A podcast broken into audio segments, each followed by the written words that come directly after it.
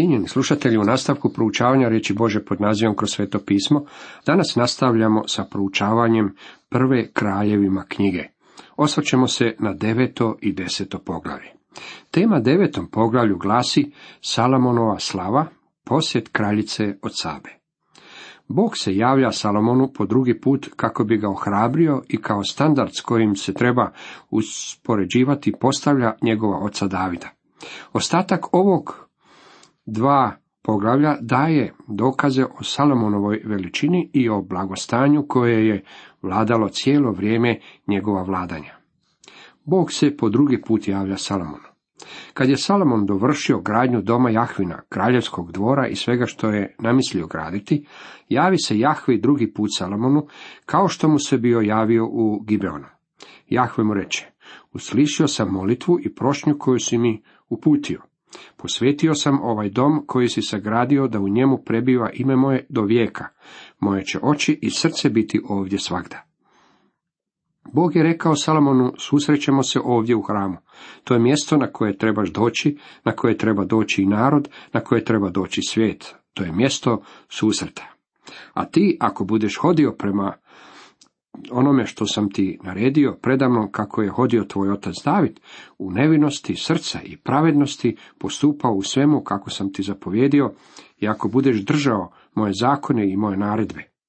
Bog daje uputu Salomonu, a ti ako budeš hodio predamnom kao što je hodio tvoj otac David, ja ću čvrstiti zauvijek tvoje kraljevstvo, prestolje nad Izraelom. David je čisto ljudski standard, a ne neki visoki standard prema Božim mjerilima. David je imao ogromni kapacitet za Boga, volio je Boga, ali je iznevjerio ga. Ponio se šeprkljavo, bio je kolebljiv i pao je. Međutim, ustao je i došao je pred Boga ispovjedajući svoje grijehe. Želio je biti u zajedništvu s Bogom. Bog je rekao Salomonu da želi kako bi i on hodio pred njim, kao što je to činio i njegov otac David, sa iskrenom čežnjom u srcu, sa cjelovitošću srca. Cjelovitost i iskreno srca u slijeđenju Boga je kvaliteta koja mnogim ljudima danas nedostaje. Uzmimo samo primjer nekog poslovnog čovjeka koji cijeli tjedan laže, krade, vara i pljačka ljude, a nedjeljom pobožno sa cijelom obitelji dolazi u crkvu, sjeda u prvi red, pjeva iz sve glasa, glasno se moli, a nakon službe prvi je koji će stisnuti ruku propovjedniku. Kakva li licemjerja? Što takav čovjek misli? Koga će zavarati?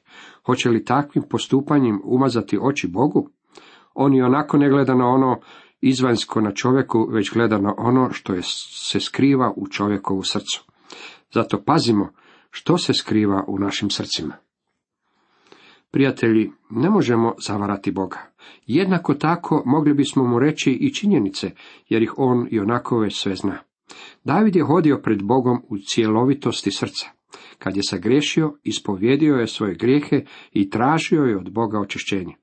Iako ga je vjera ponekad iznevjerila, ispod te vjere koja je iznevjerila, postojala je vjera koja nikad nije iznevjerila. Iako je David bio nesavršen, Boga je postavio kao standard, a ti, ako budeš hodio predamnom kao što je hodio tvoj otac David, ja ću učvrstiti zauvijek tvoje kraljevstvo, prestolje nad Izraelom.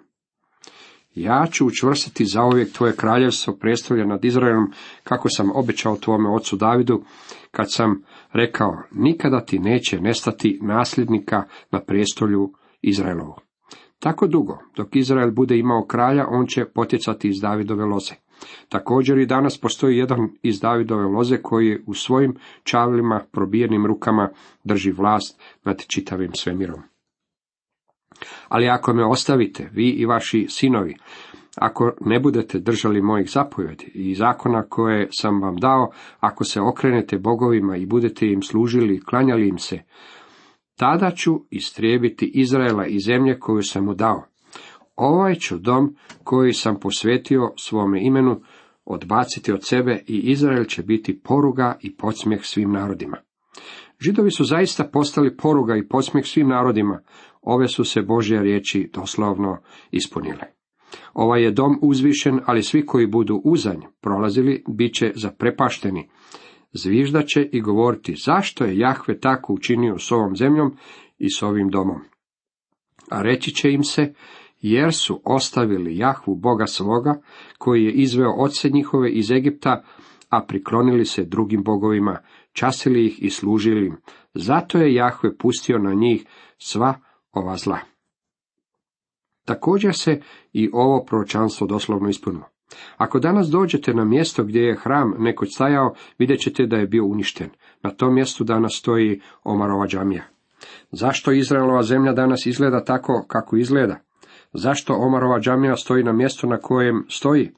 Izrael je ostavio Jahvu svoga Boga. To je jedini pravi i ispravni odgovor na gore postavljena pitanja. Sljedeće na što dolazimo je problem i poteškoća koja se razvila između Hirama, Tirskog kralja i Salomona. Poslije 20 godina, za kojih je Salomon sagradio obje zgrade, dom Jahvin i kraljevski dvor, a Hiram, kralj Tira, dobavljao mu drvo, cedrovo i čempresovo i zlata koliko je god želio, dade tada kralj Salomon Hiramu 20 gradova u zemlji Galilejskoj. Hiram izađe iz Tira da vidi gradove koje mu je Salomon darovao, ali mu se nisu svidjeli. Kad je Hiram vidio dvadeset gradova koje mu je Salomon poklonio, osjetio je kako nije bio u potpunosti isplaćen za sve što je za Salomona učinio tijekom ovih dvadeset godina za koje ga je snabdio sa građevnim materijalom za hram i dvorove. U stvari došlo je do nesporazuma i taj je nesporazum doveo do prekida odnosa između ove dvojice kraljeva. I reče, kakvi su to gradovi koje si mi ih dao, brate? I od tada ih zovu zemlja Kabul do današnjega dana. A Hiram bjaše poslao kralju stotinu i dvadeset zlatnih talenata. Ovom posljednjim rečenicom želi se reći kako su gradovi koje je Hiram dobio bili naknada za zlato koje je poklonio Salomonu, jer su drvo, kameni majstori bili plaćeni žitaricama, vinom i uljem. Ovako je bilo s rabotom koju je kralj Salomon digao da sagradi dom Jahvin svoj dvor, Milo i zidove Jeruzalema, Hasor, Megido i Gezer. A Salomon obnovi Gezer, Bet Horon donji, Balat, Tamar u pustinji u zemlji, sve gradove, skladišta koje je Salomon imao, gradove za bojna kola i gradove za konjicu i sve što je Salomon želio sagraditi u Jeruzalemu, na Libanonu i u svim zemljama koje su mu bile podložne. Ovaj odjeljak opisuje širenje Salamonova kraljevstva i veliki program izgradnje i obnove koji je nametnuo. Kralj Salamon je sagradio brodovlje u Esion Geberu, koji je kralj Elata na obali Crvenoga mora u zemlji Edomskoj. Hiram je poslao na tim lađama svoje sluge, mornare koji su poznavali more sa slugama Salamonovim. Oni otploviše u Ofir, uzeše odande 420 talenata zlata i donesoše ih kralju Salomonu. Salomon je držao monopol i nad tržištem zlata onog doba. Također je imao i poveću mornaričku flotu. Esion Geber smješten je na istočnom rukavcu Crvenog mora. To je mjesto bilo Salomonovo pomorsko središte. Bilo je smješteno pokraj izraelskog Eilata. Salomonovo je brodovlje plovilo sve do Ofira u jugozapadnoj Arabiji. Posjet kraljice Sabe svjedoči o tome da je Salomon uspješno svjedočio za Boga u svom poznatom svijetu onog doba. Priče o Salomonove slavi su se širile i očito je mnoštvo ljudi iz čitavog svijeta dolazilo u Jeruzalem štovati živog i istinitog Boga. U sadašnje vrijeme crkva treba odlaziti u svijet, ali takvo poslanje da se ide po svem svijetu nije bilo dano Izraelu. Tako dugo, dok je Izrael bio vjeran Bogu, on je bio svjetočanstvo svijetu, pa je i sav svijet dolazio u Jeruzalem štovati jedinog Boga. Cijenjeni slušatelji, a sada da pogledamo što nalazimo u desetom poglavlju. Tema desetom poglavlju glasi Salomonova posjećuje kraljica Sabe. U desetom poglavlju imamo predivnu ilustraciju veličine utjecaja kojeg je Salomon imao u ondašnjem svijetu. Posjet ove kraljice pokazuje koji je učinak imalo vladanje Salomona, Božeg predstavnika i ambasadora na ostatak svijeta. Glas koji je u Jahvinu imenu stekao Salomon dopro je do kraljice Sabe. Zato ona dođe do Salomona i iskuša zagonetkama. Kraljica Sabe došla je k Salomonu zbog onoga što je čula. Čula je o hramu u kojem čovjek može pristupiti Bogu, željela je znati sve o tome. Čula je također i o Salomonovoj mudrosti, zato je došla kako bi tu njegovu mudrost iskušala zagonetkama. Došla je u Jeruzalem s golemom pratnjom, s devama koje su nosile mirise, nebrojeno zlato i drago kamenje. Došavši k Salomonu, porazgovori se s njim o svemu što je bjaše na srcu. Salomon joj odgovori na sva pitanja. Nije mu bilo skriveno ništa da joj ne bi umio objasniti. Kad kraljica od Sabe vidje mudro Salomonovu, dvor koji bjaše sagradio, jela na njegovu stolu, odaje njegove i dvorane, otmjenost njegove posluge i njihova dijela, njegove peharnike i paljenice koje je prinio u domu Jahvinu, zastade joj dah. I paljenice koje je prinio u domu Jahvinu, bila je svjedokom trenutka kada je Salamon pristupao Bogu prinoseći mu paljenice. Radi se o žrtvi koja govori o Kristu i njegovoj zamjenskoj smrti za sve nas potpunije od bilo koje druge žrtve koja se prinosila na žrtveniku. Kraljica Sabe i ostatak svijeta koji je dolazio u Jeruzalem upoznali su Krista kroz žrtve paljenice. U poslanici Hebrejima u devetom poglavlju 22. redku čitamo I gotovo se sve po zakonu čisti krvlju i bez proljevanja krvi nema oproštenja. Ova je žrtva paljenica bila svjedočanstvo kraljici Sabe. Također je bila zadivljena Salamonovom mudrošću i njegovim programom izgradnje, dvorom, hramom i ostalim građevinama. Svuda unaokolo vladalo je obilje, luksus i blagostanje.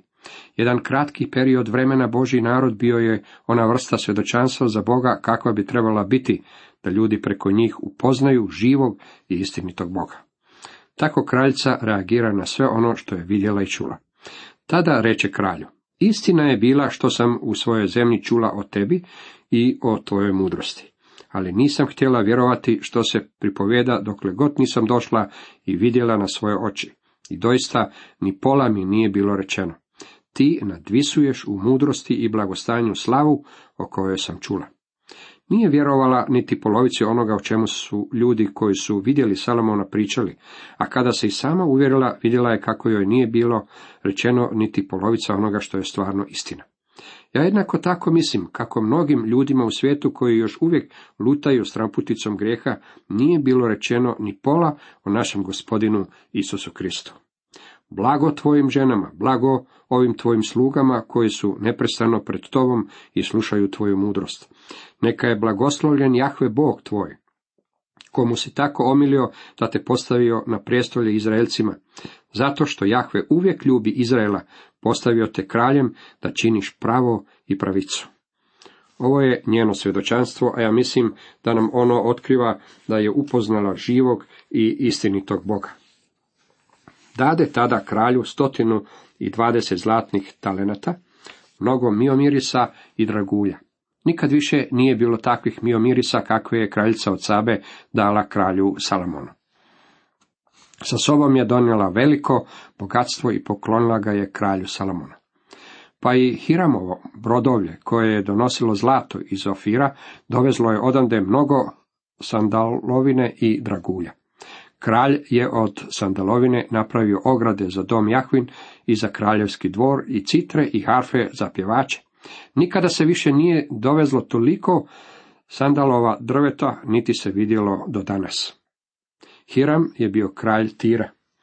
Bio je kralj Feničana, a oni su bili narod koji je plovio mnogim morima.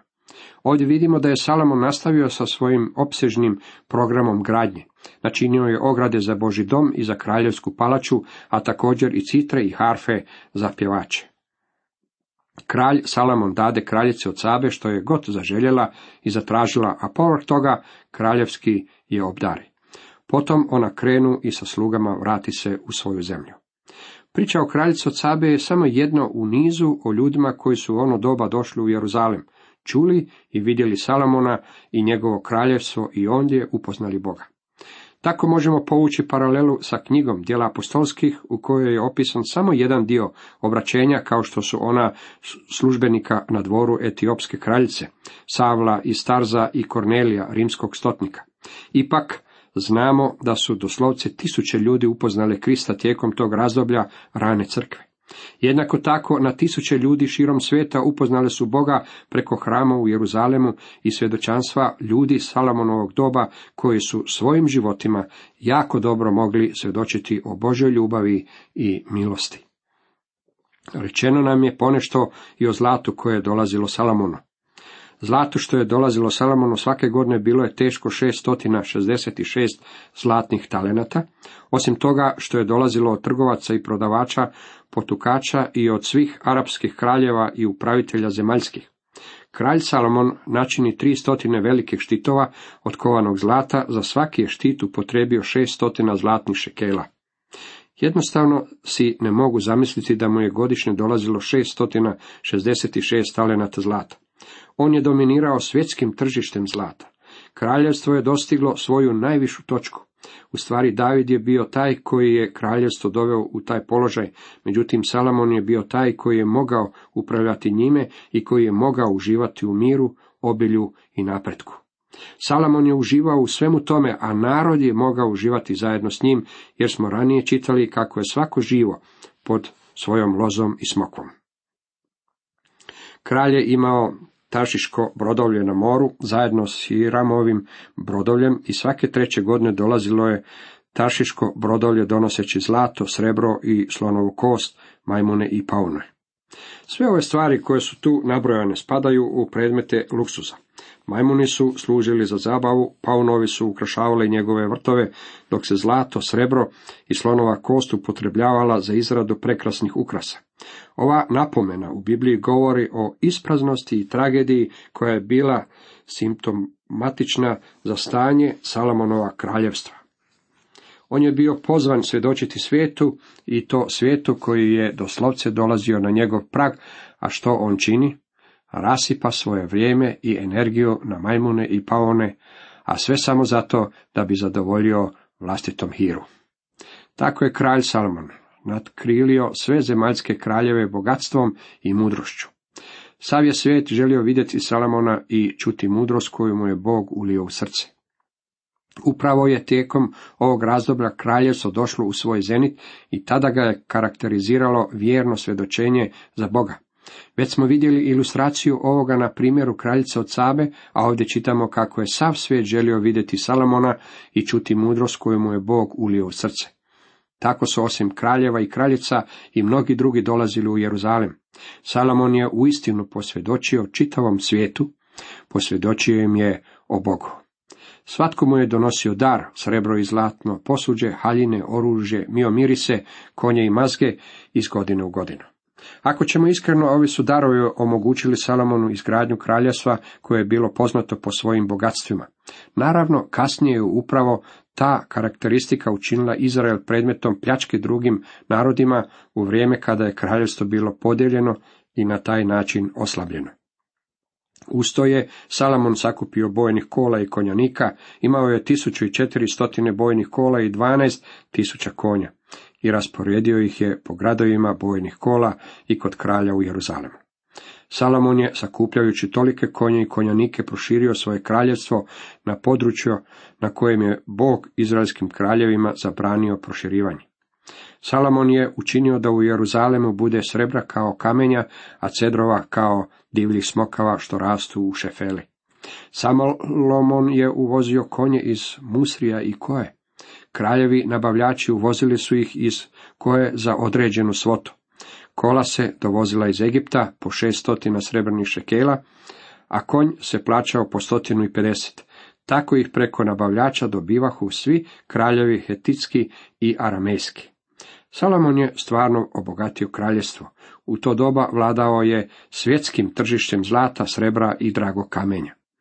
Dragi prijatelju, čime se danas bavite? Širite li Božju riječ ili sakupljate mnoštvo majmuna? Plaćate li više za zabavu nego za Božju riječ? Što je sa paunovima i ljepotom? Danas se mnogo više novaca troši na održavanje ljepote nego što se troši na gospodnje djelo. A što je sa zlatom, srebrom i dragim kamenjem? Jeste li tako zaposleni zarađivanjem još više novaca da vam ne preostaje nimalo vremena za Boga? Dragi prijatelji, pozvani smo svjedočiti svijetu. Neka nam Bog bude milostiv ako se bavimo samo majmunima i paunovima koja ispraznost. Cijenjeni slušatelji, toliko za danas.